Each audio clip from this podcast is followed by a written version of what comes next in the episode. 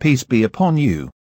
You're listening podcast from Yakin Institute for Youth Conversation. For more please stay tuned. أعوذ بالله من الشيطان الرجيم بسم الله الرحمن الرحيم وإن كان ذو عسرة فنظرة إلى ميسرة وأن تصدقوا خير لكم إن كنتم تعلمون കടബാധ്യതയുടെ ഞെരുക്കം അനുഭവിക്കുന്നവന് ആശ്വാസമാകും വരെ നിങ്ങൾ കാത്തിരിക്കുക.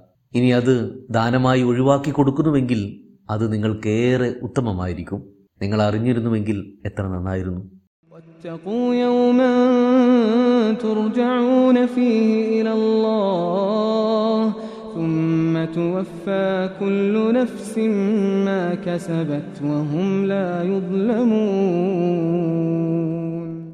അള്ളാഹുവിലേക്ക് മടങ്ങേണ്ടുന്ന ദിവസത്തെ കരുതിയിരുന്നുള്ളൂ ഓരോരുത്തരുടെയും സമ്പാദ്യം ഒട്ടും അനീതിയില്ലാതെ തന്നെ തിരികെ നൽകപ്പെടുകയും ചെയ്യും.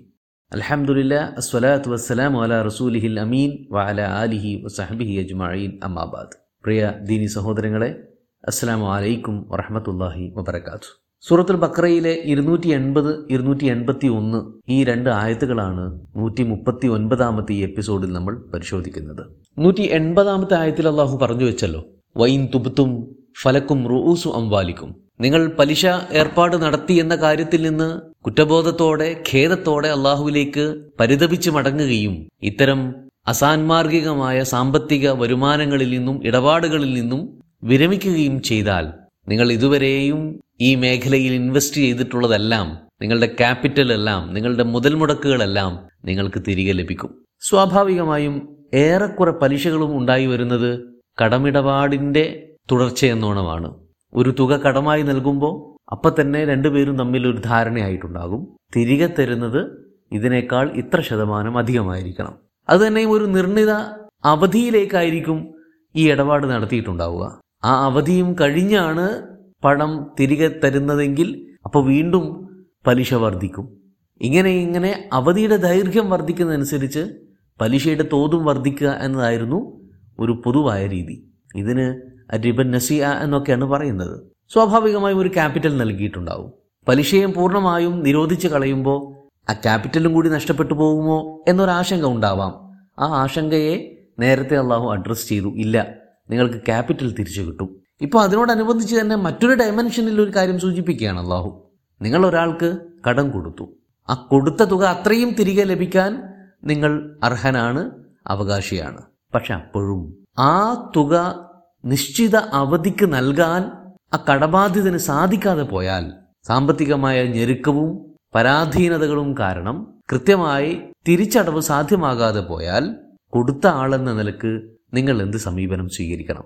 കൃത്യമാണ് ലളിതവുമാണ്. അയാൾക്ക് തിരിച്ചടവ് സാധ്യമാകുന്നത് വരെ അവധി നീട്ടിക്കൊടുക്കണം ഇളവുകൾ നൽകണം. ഇനി നിങ്ങൾക്ക് ആ കക്ഷി പൊക്കോട്ടെ ഇനി അയാളെ കൊണ്ട് സാധ്യമല്ല തിരിച്ചു തരാൻ. എന്റെ കാശ് പോയാലും കുഴപ്പമില്ല ഞാനത് സ്വതക്കയായി കണ്ടോളാം. എന്ന് തീരുമാനിക്കാൻ പറ്റുമോ? എങ്കിൽ വളരെ വളരെ ഹയറായി തീരും ഇത്രയേ ഈ ആയത്തിൽ പറയുന്നുള്ളൂ. പലിശ തരണം കൊടുക്കണം എന്നൊക്കെ ഉപാധിയിലായിരിക്കാം ഒരു പക്ഷെ നിങ്ങൾ നേരത്തെ കടമിടപാട് നടത്തിയിട്ടുണ്ടാവുക. അത് ഇസ്ലാം പൂർണമായും വിലക്കിക്കഴിഞ്ഞു എന്നാൽ ക്യാപിറ്റൽ തിരിച്ചു വാങ്ങിക്കാൻ നിങ്ങൾക്ക് അർഹതയുണ്ട്. അത് വാങ്ങിക്കുമ്പോൾ തന്നെയും അയാൾ പറഞ്ഞ സമയത്ത് തിരികെ തരാൻ പര്യാപ്തനാണോ എന്ന ഒരു ശ്രദ്ധ എന്നൊരു അന്വേഷണം നിങ്ങൾ നടത്തുന്നത് എന്തുകൊണ്ടും ഉചിതമായിരിക്കും. സഖീഫ ഗോത്രക്കാർ ബനുൽ മുഹീറ ഗോത്രക്കാരിൽ നിന്ന് കടം കൊടുത്ത തുക തിരികെ തരാൻ ആവശ്യപ്പെട്ടിരുന്നു. പലിശ ഉൾപ്പെടെ. കാരണം അവർ ജാഹിലിയ കാലത്തായിരുന്നു ഇടപാട് നടത്തിയിരുന്നത്. രണ്ടുപേരും ഇസ്ലാം സ്വീകരിച്ചതിനെ തുടർന്ന് ബനു മുഹീറക്കാർ പറഞ്ഞു ഞങ്ങൾ നേരത്തെ പലിശ തരാൻ തയ്യാറായിരുന്നു പക്ഷേ ഇപ്പൊ ഞങ്ങളുടെ സമ്പാദ്യങ്ങളെല്ലാം സാൻമാർഗിക സ്വഭാവത്തിൽ ഇസ്ലാം അനുവദിക്കുന്ന സ്വഭാവത്തിൽ ഉണ്ടാക്കിയതാണ്. അതിൽ നിന്ന് പലിശ തരാൻ ഞങ്ങൾ ഒരുക്കമല്ല. ഈ ഒരു പശ്ചാത്തലത്തിലാണ് നേരത്തെയുള്ള ആയത്ത് ഇറങ്ങിയത് നമുക്കറിയാം. വദറൂമ ബഖിയ മിനൽ റിബ. നിങ്ങൾ വാങ്ങിക്കാൻ ബാക്കി വെച്ചിരിക്കുന്ന പലിശ മുഴുവൻ എഴുതി തള്ളിയേക്കണമെന്ന് അവിടെ പറഞ്ഞു. അതോടുകൂടി സഖീഫക്കാർ ഞങ്ങൾക്ക് പലിശ വേണ്ട എന്ന നിലപാടിലെത്തി. അപ്പോഴും മുതൽ മുടക്ക് തിരിച്ചു വാങ്ങിക്കാലോ? അത് ചോദിച്ചപ്പോഴും ബനു മുഖീറക്കാർ പറഞ്ഞു ഞങ്ങൾക്ക് കുറച്ചുകൂടെ അവധി തരണം. ഇപ്പൊ കുറച്ച് പ്രയാസത്തിലാണ് ഞെരുക്കത്തിലാണ്. ഈ ഒരു അവസ്ഥയെ മറികടക്കുന്നത് വരെ സാവകാശം അവർ അഭ്യർത്ഥിച്ചു. ഈ ഒരു പശ്ചാത്തലത്തിലാണത്രേ ഇന്നത്തെ നമ്മുടെ ആയത്ത് അവതരിക്കുന്നത്. അവരെങ്ങാനും ഉസ്രത്തിലായി കഴിഞ്ഞാൽ ഉസ്രത്ത് എന്ന് പറയുന്നത് ഇന്ന മാൽ യുസ്ര ധാരാളം കേട്ടിട്ടുള്ള ആയത്തായിരിക്കാം. ഉസ്ർ എന്ന് പറയുന്നത് പ്രയാസവും യുസ്ർ എന്ന് പറയുന്നത് എളുപ്പവും ആയാസവുമാണ്. ലീക്കുൽ ഹാലിമിൻ ജിഹത്തെ അതുമിൽ മാൽ അഥവാ സാമ്പത്തിക ദൗർലഭ്യം കൊണ്ടുണ്ടാകുന്ന ജീവിത ഞെരുക്കത്തെയാണ് ഉസറത്ത് എന്ന് പറയുന്നത്. കടം വാങ്ങിച്ച ആൾക്ക് അത് തിരികെ കൊടുക്കാൻ സാധിക്കണമെങ്കിൽ സാമ്പത്തികമായ സുസ്ഥിരത ഉണ്ടാവണം. അതില്ലാത്ത ഒരവസ്ഥയിൽ ഒരാൾക്ക് ചെന്നുപെട്ടാൽ ഫനലിറത്തുൻ ഇലാ മൈസറ അയാൾ ആശ്വാസം അനുഭവിക്കുന്ന ഒരു ഘട്ടം വരേക്ക് നിങ്ങൾ കാത്തിരിക്കണം. നലിറത്ത് എന്ന് പ്രതീക്ഷയോടെ കാത്തിരിക്കുക എന്ന് പറയാം. നിങ്ങൾക്ക് മുതൽ മുടക്ക് കിട്ടണം പക്ഷെ തരാൻ അയാൾക്ക് ഇപ്പോൾ നിർവാഹമില്ല. എങ്കിൽ അയാൾ അതിന് ആവതുണ്ടാകുന്ന കാലം വരേക്ക് അവധി നീട്ടി നീട്ടി കൊടുത്തേക്ക്. ഇതാണ് ഈ ആയത്ത് ആദ്യ ഖണ്ഡത്തിൽ പറയുന്നത്. രണ്ടാമത്തെ ഖണ്ഡത്തിൽ പറയുന്നു വ അൻ തസദ്ദക്കു നിങ്ങളത് തിരികെ ലഭിക്കാനായി അവധി നീട്ടി നീട്ടി കാത്തിരുന്നു കൊണ്ടേയിരിക്കുന്നതിന് പകരം നിങ്ങളത് സ്വതക്കയായി വിട്ടു നൽകാൻ തയ്യാറാണെങ്കിൽ ഹൈറുല്ലക്കും അത് നിങ്ങൾക്ക് വളരെ വളരെ ഉത്തമമായിരിക്കും. ഇൻകുന്തും താലമൂൻ. അതിന്റെ നാനാവശങ്ങളെക്കുറിച്ച് അതുകൊണ്ടുണ്ടാകാൻ പോകുന്ന ഗുണകരമായ ഫലങ്ങളെക്കുറിച്ച് പരിണിതികളെക്കുറിച്ച് പരലോക രക്ഷയെക്കുറിച്ചൊക്കെ നിങ്ങൾ അറിഞ്ഞിരുന്നെങ്കിൽ അത് തന്നെയാണ് ഹൈറ് എന്നത് തീർച്ചയാണ്.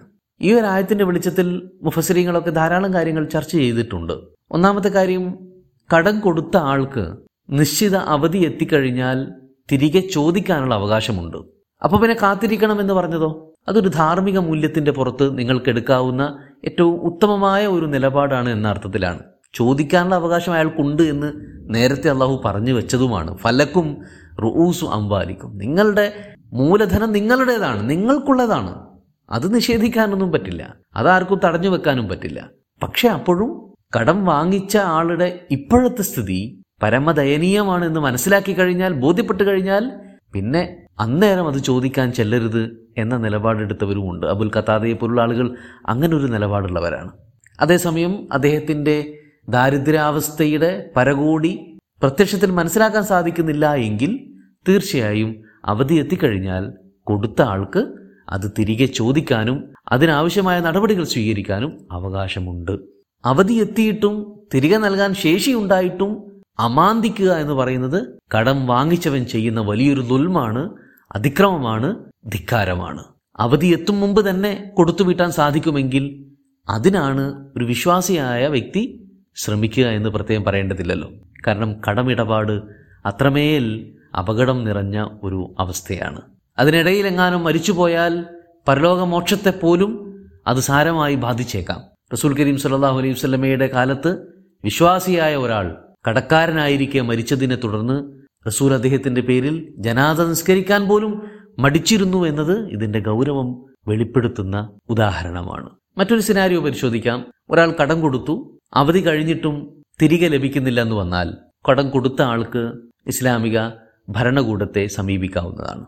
രണ്ടുപേരെയും വിളിച്ചു വരുത്തി കടബാധിതന്റെ അവസ്ഥകൾ കോടതി പരിശോധിക്കും അല്ലെങ്കിൽ ഭരണാധികാരി പരിശോധിക്കും. കൊടുക്കാൻ ശേഷിയുണ്ട് എന്ന് മനസ്സിലാക്കി കഴിഞ്ഞാൽ അദ്ദേഹത്തിൽ നിന്ന് അത് പിടിച്ചെടുത്ത് കടം നൽകിയ ആൾക്ക് കൊടുത്തു വീട്ടും. പിടിച്ചെടുക്കുക എന്ന് പറഞ്ഞാൽ അതിന് മാത്രമുള്ള എന്തെങ്കിലും അസറ്റോ പ്രോപ്പർട്ടിയോ കടം വാങ്ങിച്ച ആളുടെ കയ്യിൽ ഉണ്ടെങ്കിൽ അത് മുഴുവൻ പിടിച്ചെടുക്കാൻ ഗവൺമെന്റിന് പറ്റും. അവിടെ ഒരു എക്സെപ്ഷൻ ഉള്ളത് അദ്ദേഹത്തിന്റെ മുഖ്യ ജീവിതോപാധിയായിട്ടുള്ള കാര്യങ്ങൾ മാത്രം മാറ്റിവെച്ചേക്കണം. ഉദാഹരണത്തിന് ഇട്ടുടുക്കാനുള്ള വസ്ത്രം അദ്ദേഹത്തിന്റെ പണിയായുധം ഒരു ആലിമായ വ്യക്തിയാണെങ്കിൽ അദ്ദേഹത്തിന്റെ പുസ്തകങ്ങൾ എഴുത്തുപകരണങ്ങൾ തുടങ്ങിയവയൊക്കെയും ഒഴിവാക്കണം. അതല്ലാത്തതൊക്കെയും കടം വിട്ടാൻ ആവശ്യമായ തോതിൽ ഗവൺമെന്റിന് പിടിച്ചെടുക്കാവുന്നതാണ്. ഒരുപക്ഷെ ക്വാളിറ്റി കൂടിയ വല്ല ഉപകരണവും അദ്ദേഹത്തിന്റെ അടുക്കലുണ്ടെങ്കിൽ അത് പിടിച്ചെടുത്ത് സാമാന്യമായ ക്വാളിറ്റി ഉള്ളതോ അതിൽ കുറഞ്ഞ ക്വാളിറ്റി ഉള്ളതോ പകരം നൽകിക്കൊണ്ടും കടം തീർക്കാനുള്ള നടപടികളിലേക്ക് ഗവൺമെന്റിന് കടക്കാവുന്നതാണ്. ഒരിക്കൽ റസൂൽ കരീം സുല്ലാഹു അലൈഹി സ്വലമയുടെ അടുക്കൽ ഒരു സ്വഹാബി വന്നിട്ട് പറഞ്ഞു അള്ളാഹിന്റെ റസൂലെ ഞാൻ ഇന്നാലിന്ന് വ്യക്തിയിൽ നിന്ന് കടം വാങ്ങിച്ചിരുന്നു. പക്ഷേ തിരികെ കൊടുക്കാൻ നിവൃത്തിയില്ല. ഇപ്പോൾ അവധി കഴിയുകയും ചെയ്തിരിക്കുന്നു. റസൂൽ ഉടനെ സമീപത്തുള്ള വ്യക്തികളോടൊക്കെയും ഇദ്ദേഹത്തിന്റെ കടം വീട്ടാൻ ആവശ്യമായ രീതിയിൽ സ്വതക്ക ചെയ്യാൻ ആവശ്യപ്പെടുന്നു. പരമാവധി ആളുകൾ അത് ചെയ്തെങ്കിലും ആവശ്യമായ അത്രയും തുക സംഭരിക്കാൻ സാധിച്ചില്ല. കിട്ടിയ തുക അത്രയും കടം നൽകിയ വ്യക്തിക്ക് നൽകിയിട്ട് റസൂൽ പറഞ്ഞു ഹുദൂമ വജത്തും വലൈസലക്കും ഇല്ലാതാലിക്ക് ദാ ഇത് കൊണ്ടുപൊക്കോ. ഇതിനപ്പുറം വേറൊന്നും തരാനില്ല എന്ന് പറഞ്ഞു. അവിടെ ആ കടം റസൂൽ ഡീൽ ചെയ്ത് ഒഴിവാക്കി. കാര്യം ഒരാൾ കടം വാങ്ങിക്കഴിഞ്ഞാൽ അത് വീട്ടാനുള്ള ബാധ്യത അയാൾക്ക് തന്നെയാണ്. എന്നിരിക്കലും കടം വീട്ടാൻ സാധ്യമാകാത്ത വിധം അദ്ദേഹം പാപ്പരായി പോയാൽ പരമദരിദ്രാവസ്ഥയിലേക്ക് കൂപ്പുകുത്തിക്കഴിഞ്ഞാൽ പിന്നെ ആ ഒരു ഇടപാടിന്റെ ആഘാതം ആരാണ് സഹിക്കേണ്ടത്? സഫർ ചെയ്യേണ്ടത്? എന്നൊരു ക്വസ്റ്റ്യൻ അവിടെ ഉണ്ട് കടം കൊടുത്ത ആൾ തന്നെ അത് മുഴുവൻ സഹിക്കട്ടെ എന്നാണോ? അല്ല. കടം കൊടുത്ത ആളും ആ സൊസൈറ്റിയുടെ ഭാഗമാണ്. അദ്ദേഹം ഉൾപ്പെടെ ഈ ദരിദ്രന്റെ സൊസൈറ്റി മുഴുവൻ അത് സഫർ ചെയ്യാൻ തയ്യാറാകണമെന്നാണ് ഇസ്ലാം പഠിപ്പിക്കുന്നത്. അതുകൊണ്ടാണ് റസൂൽ ചുറ്റുപാടുള്ള ആളുകളിൽ നിന്നും പൈസ സംഭരിച്ചത്. അത് തികയാതെ വന്നപ്പോൾ കൊടുത്ത ആളോട് ബാക്കി സ്വയം സഹിച്ചോളാനും പറഞ്ഞു. ഇങ്ങനെ എല്ലാവരും ഇത് ഷെയർ ചെയ്യുന്ന സൊസൈറ്റിയിലെ കമ്മ്യൂണിറ്റിയിലെ ഒരു അംഗത്തിന്റെ ദൗർഭാഗ്യകരമായ അവസ്ഥയെ മുഴുവൻ ആളുകളും തരാതരം പോലെ ഷെയർ ചെയ്തെടുക്കുന്ന പങ്കുവെച്ചെടുക്കുന്ന അതിമനോഹരമായ ഒരു ക്രമമാണ് ഇസ്ലാം പരിശീലിപ്പിക്കുന്നത്. തിരിച്ചടക്കാൻ ശേഷി ഉണ്ടായിട്ടും അത് നൽകാതിരിക്കുന്നവരെ കുറിച്ച് ഞാൻ നേരത്തെ പറഞ്ഞു വലിയ ലുൽമാണ് ചെയ്യുന്നത് എന്ന് മിക്കവാറും ഫുക്കഹാക്കളൊക്കെയും അദ്ദേഹത്തെ തടവിലിടണം എന്ന് പറഞ്ഞിട്ടുണ്ട്. ചിലർ പറയുന്നത് ചിലർ പറയുന്നത് അദ്ദേഹത്തിന്റെ അസറ്റുകളും പ്രോപ്പർട്ടികളുമെല്ലാം അളന്ന് തിട്ടപ്പെടുത്തിയതിനു ശേഷം ദരിദ്രനാണെന്ന് ഉറപ്പുവരുത്തിയാൽ മാത്രമേ പുറത്തുവിടാൻ പാടുള്ളൂ എന്നാണ്. ചുരുക്കത്തിൽ സമ്പത്ത് ഉപയോഗിച്ച് സമ്പത്ത് വർദ്ധിപ്പിക്കാനുള്ള പലതരം ആശയങ്ങളും ലോകത്തുണ്ട്. അതിൽ തന്നെ ഇസ്ലാം ചിലതിനെ പ്രോത്സാഹിപ്പിക്കുകയും ചിലതിനെ നിരുത്സാഹപ്പെടുത്തുകയും ചെയ്തിട്ടുണ്ട്. നിരുത്സാഹപ്പെടുത്തപ്പെട്ട അല്ല നിരോധിക്കപ്പെട്ട വരുമാന രീതിയാണ് പലിശ എന്നത്. അന്യായമായും അസാൻമാർഗികമായും അധാർമികമായും സമ്പത്ത് വർദ്ധിപ്പിക്കുന്ന ഒരു രീതിയാണ് പലിശ. അപരന്റെ ദയനീയ അവസ്ഥയെയും അനിവാര്യമായ ആവശ്യകതയെയും ചൂഷണത്തിനുള്ള അവസരമാക്കി മാറ്റുന്നു എന്നതുകൂടിയാണ് പലിശയുടെ ഒരു പോരായ്മ. അത്തരം ദയനീയ അവസ്ഥകളെ ചൂഷണോപാധിയാക്കുന്നതിനു പകരം അത് പരിഹരിക്കാനുള്ള ബാധ്യത തനിക്കുണ്ട് എന്ന ബോധ്യത്തിലേക്ക് എത്തിച്ചേരാനാണ് വിശ്വാസിയെ ഇസ്ലാം പ്രേരിപ്പിച്ചുകൊണ്ടിരിക്കുന്നത്. അതുകൊണ്ട് കടം കൊടുക്കാൻ ധാരാളമായി നമ്മൾ പ്രേരിപ്പിക്കപ്പെടുന്നുണ്ട്. കടം വാങ്ങിക്കുന്നതിന് അത്ര പ്രോത്സാഹനമില്ലെങ്കിൽ പോലും കൊടുക്കുന്നത് അതീവ പ്രാധാന്യമുള്ള പ്രതിഫലം ലഭിച്ചേക്കാവുന്ന സൽക്കർമ്മമായിട്ടാണ് പഠിപ്പിച്ചിരിക്കുന്നത്.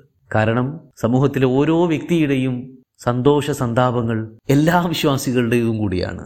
മൻ അല്ലറ മാസിറൻ ഔവലഅൻഹു അലല്ലഹുല്ലാഹു ഫീ ളില്ലി ഒരാൾ ഒരു പ്രാരാബ്ധക്കാരന് കൂടുതൽ സമയം അനുവദിക്കുകയോ അല്ലെങ്കിൽ ആ കടം വിട്ടുകൊടുക്കുകയോ ചെയ്താൽ മറ്റൊരു തണലും ലഭ്യമാകാത്ത മഹഷറയിലെ ദുരിത സമയത്ത് അള്ളാഹു സവിശേഷമായ തണലുകളും നിഴലുകളും വിരിച്ചു കൊടുക്കും എന്ന് റസൂൽ പഠിപ്പിക്കുന്നു.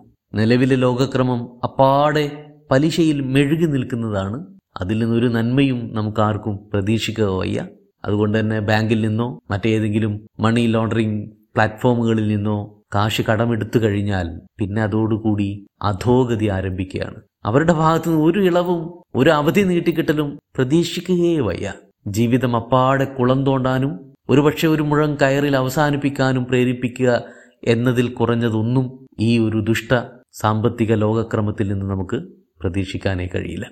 വത്തക്കൂ യൗമൻ തുർജൌന ഫീഹിയിലല്ല അതുകൊണ്ട് ഇതെല്ലാം അള്ളാഹുവിലേക്ക് മടങ്ങുന്ന ഒരു ദിനമുണ്ട് എന്ന കാര്യം കരുതിയിരുന്നുള്ളൂ ഇതൊരു ഭീഷണിയുടെ സ്വരമുണ്ട് ഇതിന്. ഇങ്ങനെ പീഡിപ്പിക്കാനും ചൂഷണം ചെയ്യാനും പിഴിഞ്ഞ് സമ്പാദിക്കാനും ഒക്കെ ശ്രമിക്കുന്ന ആളുകളെല്ലാം ഓർത്തോളൂ. ഇതെല്ലാം തിരികെ പോകും. നിങ്ങളും നിങ്ങളുടെ സമ്പാദ്യങ്ങളും ഈ മുഴുവൻ ലോകവും അള്ളാഹുവിലേക്ക് തിരികെ പോകുന്ന മടങ്ങിപ്പോകുന്ന ഒരു ദിനമുണ്ട്. സുമ്മ തുവഫ കുല്ലു നഫ്സിമ്മ കസബസ് എന്നിട്ട് അവിടെ വെച്ച് ഓരോരുത്തരുടെയും സമ്പാദ്യങ്ങളെല്ലാം സമ്പൂർണമായും തിരികെ ലഭിക്കും. അത് നന്മയാവട്ടെ തിന്മയാവട്ടെ ലാഭമാവട്ടെ നഷ്ടമാവട്ടെ. എന്താണോ നിങ്ങൾ ഇവിടുന്ന് ഉണ്ടാക്കിയത് അതിന് തത്തുല്യമായത് നിങ്ങൾക്ക് അവിടെ ലഭിക്കും. വഹും ലാ യുലമുൻ ആരും തന്നെ ഒരു നിലക്കും നുൽമിനിരയാക്കപ്പെടില്ല നുൽമ എന്നത് പലപ്പോഴും നമ്മൾ പറഞ്ഞിട്ടുണ്ട് വല്ലഉ ഷെയ്യിൻ അല ഗൈരി മൗലഹി. അസ്ഥാനത്തൊരു കാര്യം ചെയ്യുന്നതോ വെക്കുന്നതിനോ ആണ് ലുൽമ് എന്ന് പറയുക. ഒരാൾ ചെയ്ത കൃത്യത്തിനും ഏറെയാണ് ലഭിക്കുന്ന ശിക്ഷയെങ്കിൽ അതിന് നുൽമ എന്ന് പറയാം. ഒരാൾ ചെയ്ത കുറ്റകൃത്യത്തിന് തത്തുല്യമായ ശിക്ഷ ലഭിക്കാതിരുന്നാൽ അതും ലുൽമ തന്നെയാണ്. അതുകൊണ്ട് സാരസമ്പൂർണമായ നീതിയുടെ ദിനമായിരിക്കും അത്. അന്ന് ആരോടും കൂടിയോ കുറഞ്ഞോ അനീതി കാണിക്കപ്പെടില്ല. പലിശയുടെയും കടത്തിന്റെയും ആയാത്തുകൾക്ക് ഇടയിലാണ് കടബാധിതന് കൊടുക്കേണ്ടുന്ന ആശ്വാസത്തെക്കുറിച്ച് നമ്മളോട് തെര്യപ്പെടുത്തി കഴിഞ്ഞത്. ഇൻഷാല്ല പലിശ സംബന്ധമായ വിശദാംശങ്ങൾ കഴിഞ്ഞു. ഇനി അടുത്ത ഭാഗത്ത് കടമിടപാടുമായി ബന്ധപ്പെട്ട വിശദാംശങ്ങളാണ് കടന്നു വരാൻ പോകുന്നത്. ബാക്കി എന്തെങ്കിലും കൂട്ടിച്ചേർക്കാനുണ്ടെങ്കിൽ ആ എപ്പിസോഡുകളിലാകാം എന്ന പ്രതീക്ഷയോടെ ഇതിവിടെ അവസാനിപ്പിക്കുകയാണ്. വ ആഹൃദാവാനാൻ അലഹമുല്ലാ റബുലാലമീൻ അസ്സാം വലൈക്കും വാഹമത്തുള്ള